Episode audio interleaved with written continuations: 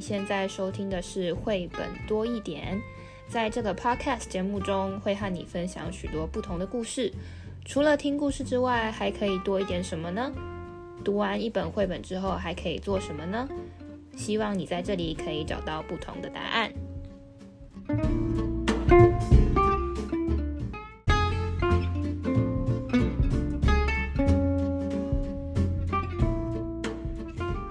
家好，我是皮老板蚊子。今天我们要聊一个跟音乐相关的故事，是音乐相关吗？我还以为是乐色。也不是乐色，那我先讲一下，它大概跟什么有关好了。就是想先问问你有没有听过管弦乐团的演出？有，我还有参加过呢。真的假的？嘿，这个你就不知道，你娘小时候可是合唱团、管弦乐团都参加过，但是我并不太喜欢我负责的那个乐器，它叫巴里动，也不是因为我的天分，是我们老师说我这个嘴。我这个嘴唇又厚，很适合，那我就相当的不开心。不会啦，每个人都有自己可以负责的乐器嘛。反正我的意思是说，现在有很多有很多学校都有自己的管弦乐团，小学、国中，有的高中也有。那这个团里面呢，它不外乎就是有些小提琴啊、中提琴，然后会有一些法国号、小号、长号，有的还有打击乐，很多种乐器嘛。哎呦，那不都是有钱人学的乐器吗？对，印象中，印象中好像管弦乐团都是那种金弓相向，然后在舞台上，大家哇礼服哇拍手，场面非常盛大这样子。不过我们今天要看的这本故事书，它叫做《艾达的小提琴：巴拉圭再生管弦乐团的故事》。巴拉圭感觉好像没有办法金光闪闪。对，巴拉圭它这个地方在南美洲的一个内陆国家，又是地理小城市了。它是南美洲的一个内陆国家，然后它其实从画面中看起来，它有经济发展不错，它是一个开发中国家啦，这样子。然后你从这本绘本的封面，你可以看到它他们拿的乐器跟整个画面来讲，并不是那么富裕的感觉。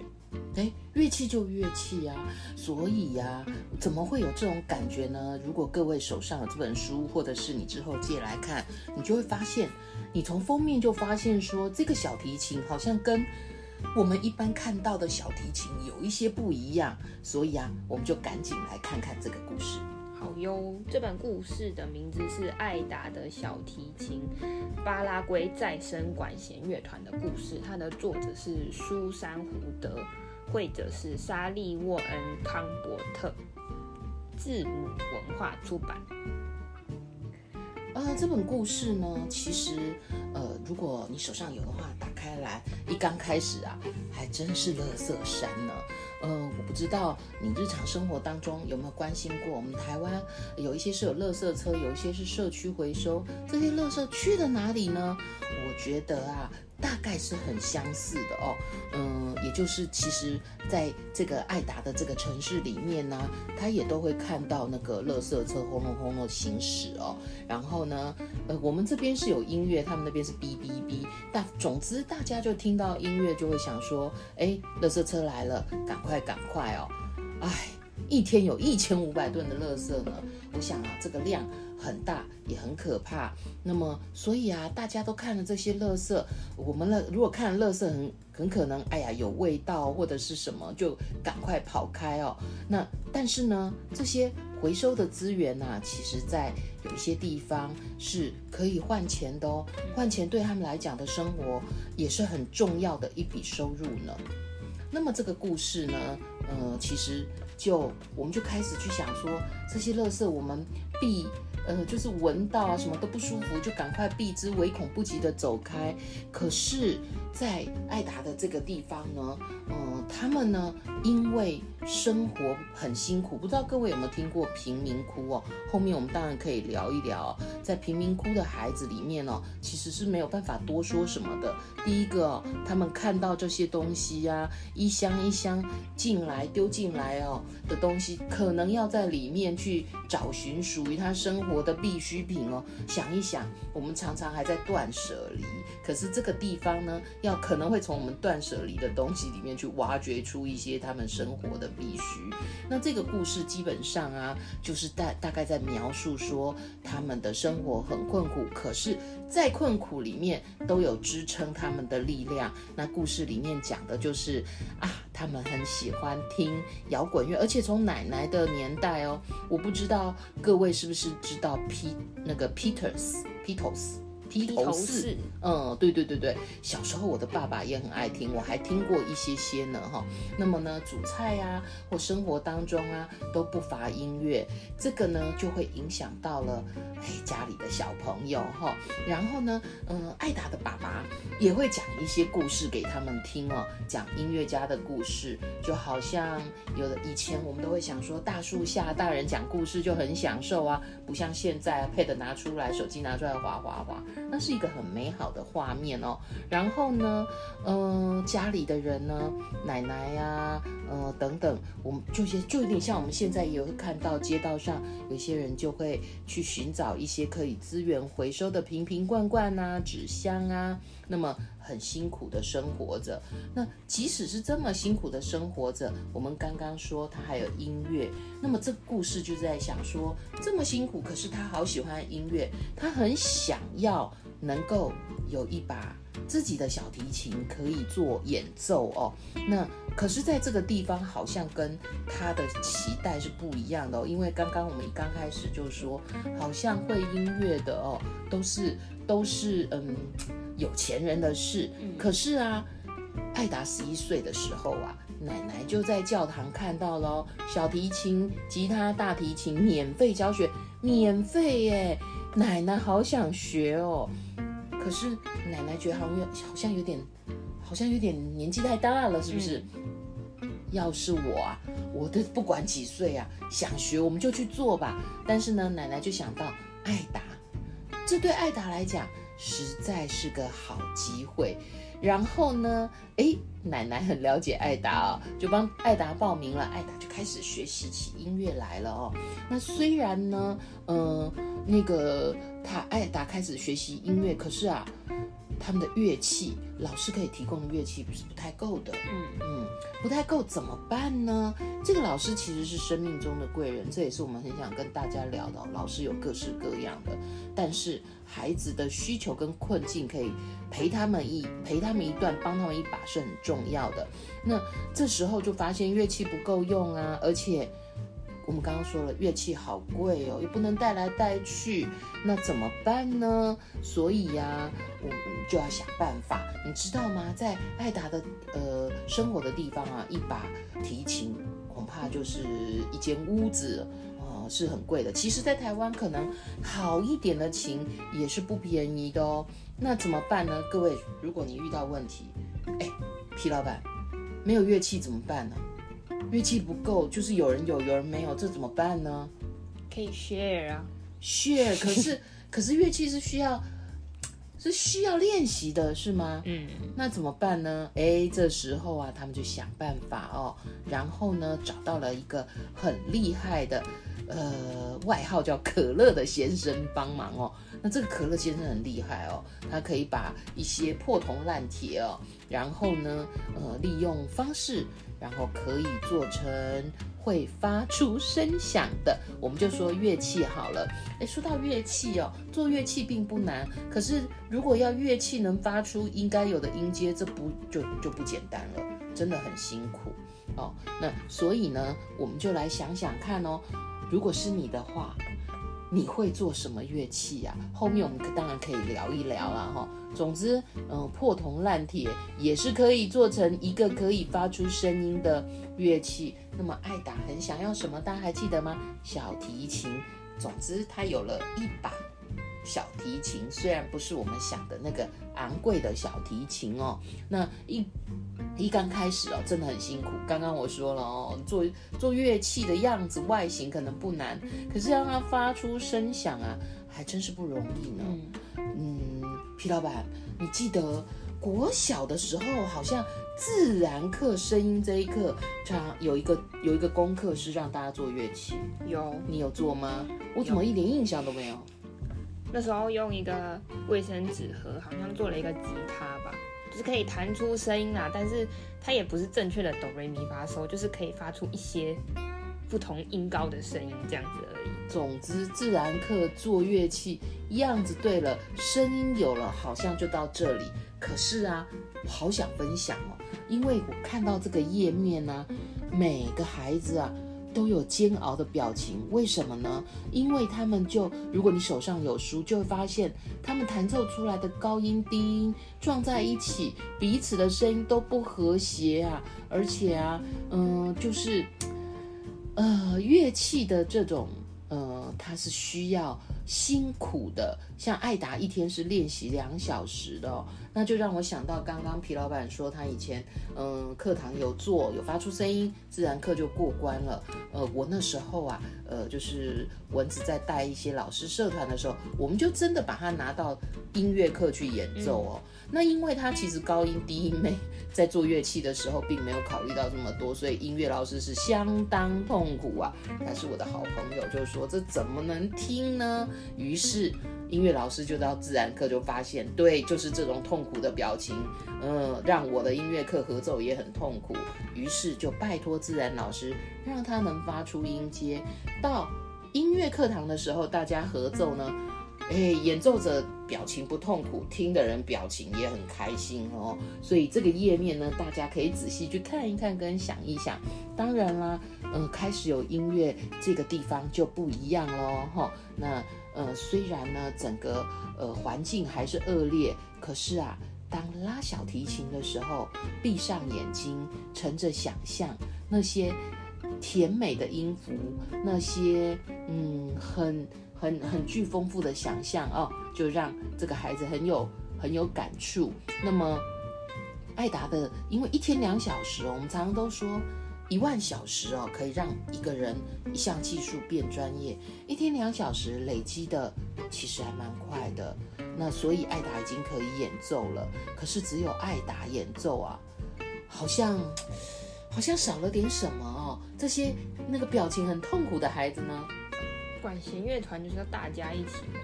对了，所以我觉得，呃，你知道吗？在故事到后来有三十九名音乐的同伴呢，我觉得老师真是超了不起的哦。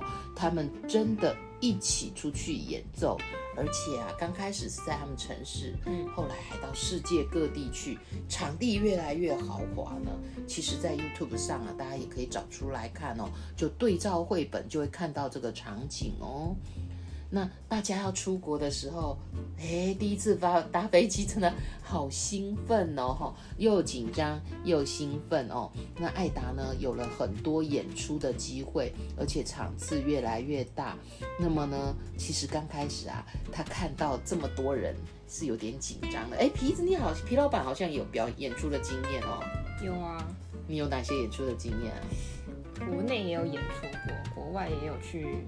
参加过比赛，哎呦，了不起，了不起啊！你都不紧张吗？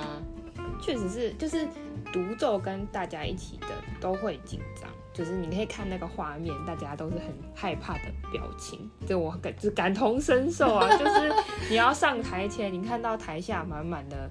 观众，而且我们是热烈的眼神呢、啊，大家都、啊、都有点期待你要带来什么什么表演的时候，其实心里虽然你已经有准备了，但是还是会害怕，就那个临场感上台的感觉，非常的这个这个表情，我也是曾经有。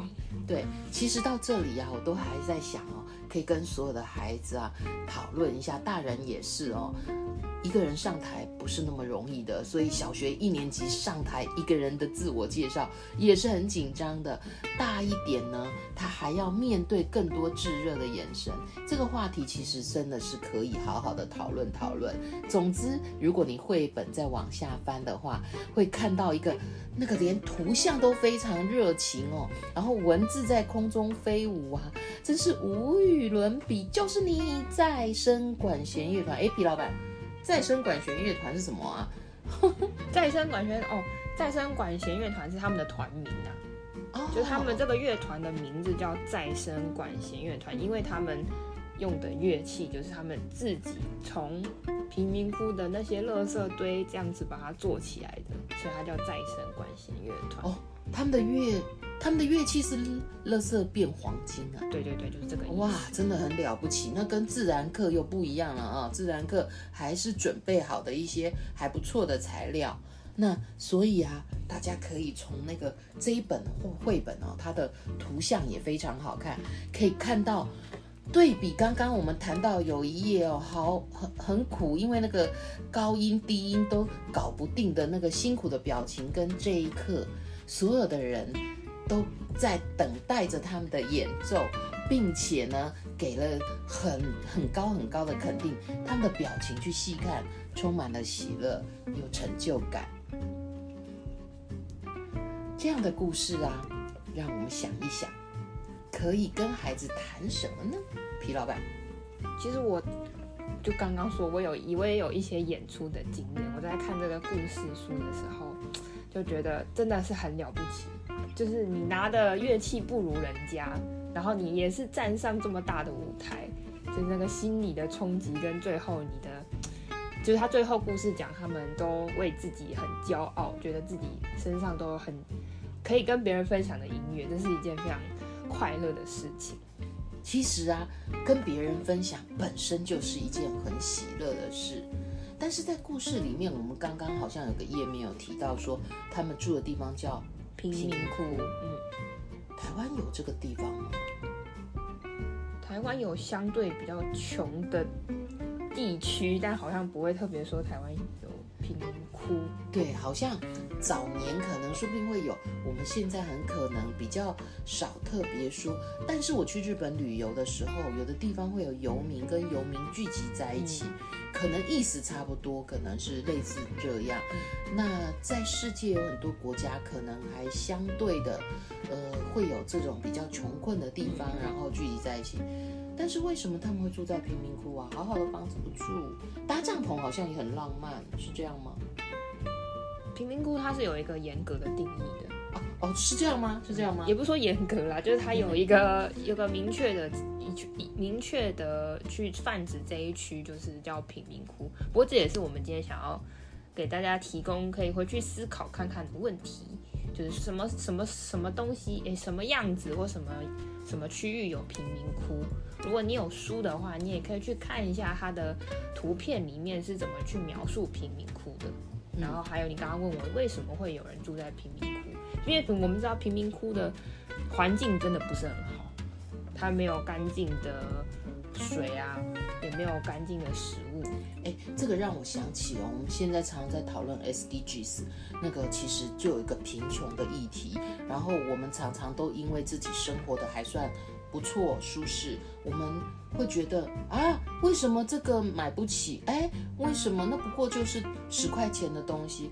可是对有些人来说啊，他就是辛苦，就好像现在有的人要什么补习费，动辄上万，还是自己念吧，因为那可是巨额的学费。有时候我们已经不太跟贫穷有一段距离哦，所以我觉得这个故事其实跟可以跟孩子好好聊一下，就是相对情境跟条件不一样，嗯。我在看其中一个他们的纪录片的时候，他们就有一个团员就说，有的人他一出生就是一无所缺，所谓一无所缺就是你不需要为了吃喝住去烦恼，但有些人就是完全相反，他可能就在讲他们自己的团员啦，他们就是住在贫民窟出生的人，但是他们每个人都用自己的方式在生活，我觉得很。这个让我想起我昨天刚好看到一部日剧哦。那那部日剧呢，名字我已经忘了，但是里面呢就有两个一起创业的人，一个叫贫穷少女，她连大学都上不起，她就跑去旁听。然后呢，她发现一个写城市很厉害的男生，她不知道原来他是富富二代，要接掌家庭企业，然后在那边听课，其实能力也很好，但是并没有特别目标。然后她不知道他的背景，她拉住他，他看见他的能力哦，就拉住他说。一起创业吧，哈，然后呢，在他们过程当中啊，有一次就遇到了这个技术上说可以做到很技术很好，可是他们要做让每一个人的手机都可以透过一般的手机就可以去进入到这个虚拟学校的学习，而把技术降级的一个争论哦，然后就说为为什么？为什么我们要这样哈？那那这里面就涉及到一个贫穷问题，然后这个贫穷少女说你你不会懂得哈，然后这个有钱的这个富二代就是说我可以理解，有的时候哦我们在讨论贫穷议题，我们会自以为是的理解，所以刚刚皮老板讲的这一段让我回想起，其实我们的绘本故事啦、日常生活的剧啊或一些报道啊，呃，让我们孩子成为更温暖的人，我觉得这种议题是必要的。嗯，那这个绘本里面其实还有讲到另外一个小点子，就是他们试图用把黄金变，哎，把对不对？把乐色变黄金，把黄金变乐色就糟糕了。把乐色变成黄金，就是他们用贫民窟的那个乐色堆里面的这些既有的素材，去变成他们演奏的乐器，吹的也好，拉的也好，这些乐器。那我这里有一个问题，如果是你，你会想要用什么材料去做一把你的小提琴，或者是其他的乐器？哎，我可以把那个牛奶罐、牛奶罐那里面装一些豆子啊，或什么，就变成一个那个叫什么铃的，是不是？对，对，对。然后，哎，它让我想起哦，我们其实有一个故事，是把塑胶袋变成那个编织变成包包。就对于关于这些，就是。我们会说废物再利用啊，不过他们是利用的很高级，利用成完整的乐器，这很厉害。我们一般会说的废诶废物再利用，可能就是呃垃圾袋回收再利用啊，或是再用一次，再用一次这样，它就是把它完全变成另外一个不一样的东西。我觉得真的是非常的厉害。那是不是大家回去可以跟孩子讨论哦？有什么垃圾变黄金，而且啊技术在提升，这就是资源活化再利用哦。嗯可以可以再跟大家分享一下，我有去查他们那个这个管弦再生管弦乐团的音乐，我就真的去听了一下，怎么样？怎么样？煞有其事。可是你听的时候，你就可以很清楚的听出来，那个音色并并不是跟所谓一般的乐器可以比拟的。但是你会看到他们的团员都很投入在他们自己的音乐里面，是另外一种另外一种感动。因为他们享受在其中，没错，分享出来是喜乐，而超越了音乐。嗯，最后呢，分享一句话给大家，就是这个这个管弦乐团的老师说：“世界给我们乐色，但我们还以音乐。”我超感动，是不是很感人？这是真的是什么以德报怨吗？我觉得这个是相当振奋人心的一个故事，嗯、可以聊的也很多。嗯、世界给我们乐色，我们还以音乐。最后这句话送给大家：如果你喜欢今天的节目欢迎分享给你的朋友也可以在评论区留下你的心得哦。我们下个故事见拜拜。拜拜。